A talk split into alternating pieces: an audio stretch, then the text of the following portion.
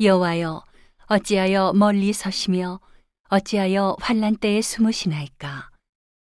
악한 자가 교만하여 가련한 자를 심히 군박하오니 저희로 자기의 베푼 꾀에 빠지게 하소서. 악인은 그 마음의 소욕을 자랑하며 탐리하는 자는 여호와를 배반하여 멸시하나이다. 악인은 그 교만한 얼굴로 말하기를 여호와께서 이를 감찰치 아니하신다 하며 그 모든 사상에 하나님이 없다 하나이다. 저의 길은 언제든지 견고하고 주의 심판은 높아서 저의 알력이 미치지 못하오며 저는 그 모든 대적을 멸시하며 그 마음에 이르기를 나는 요동치 아니하며 대대로 환란을 당치 아니하리라 하나이다. 그 입에는 저주와 괴휼과 포악이 충만하며 혀 밑에는 잔해와 죄악이 있나이다. 저가 향촌 유벽한 곳에 앉으며 그 은밀한 곳에서 무죄한 자를 죽이며 그 눈은 외로운 자를 엿보나이다.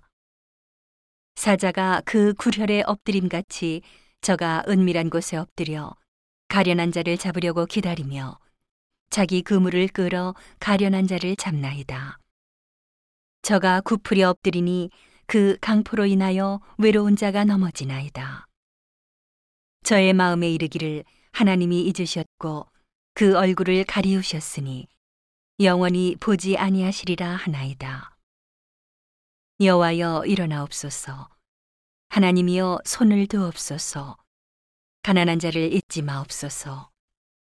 어찌하여 악인이 하나님을 멸시하여 그 마음에 이르기를 주는 감찰치 아니하리라 하나이까. 주께서는 보셨나이다.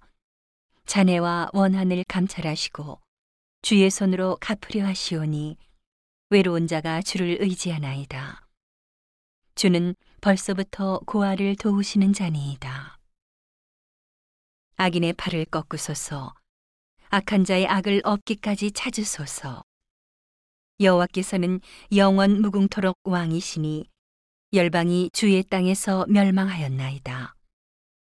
여호와여 주는 겸손한 자의 소원을 들으셨으니 저의 마음을 예비하시며 귀를 기울여 들으시고 고아와 압박당하는 자를 위하여 심판하사 세상에 속한 자로 다시는 위협지 못하게 하시리이다.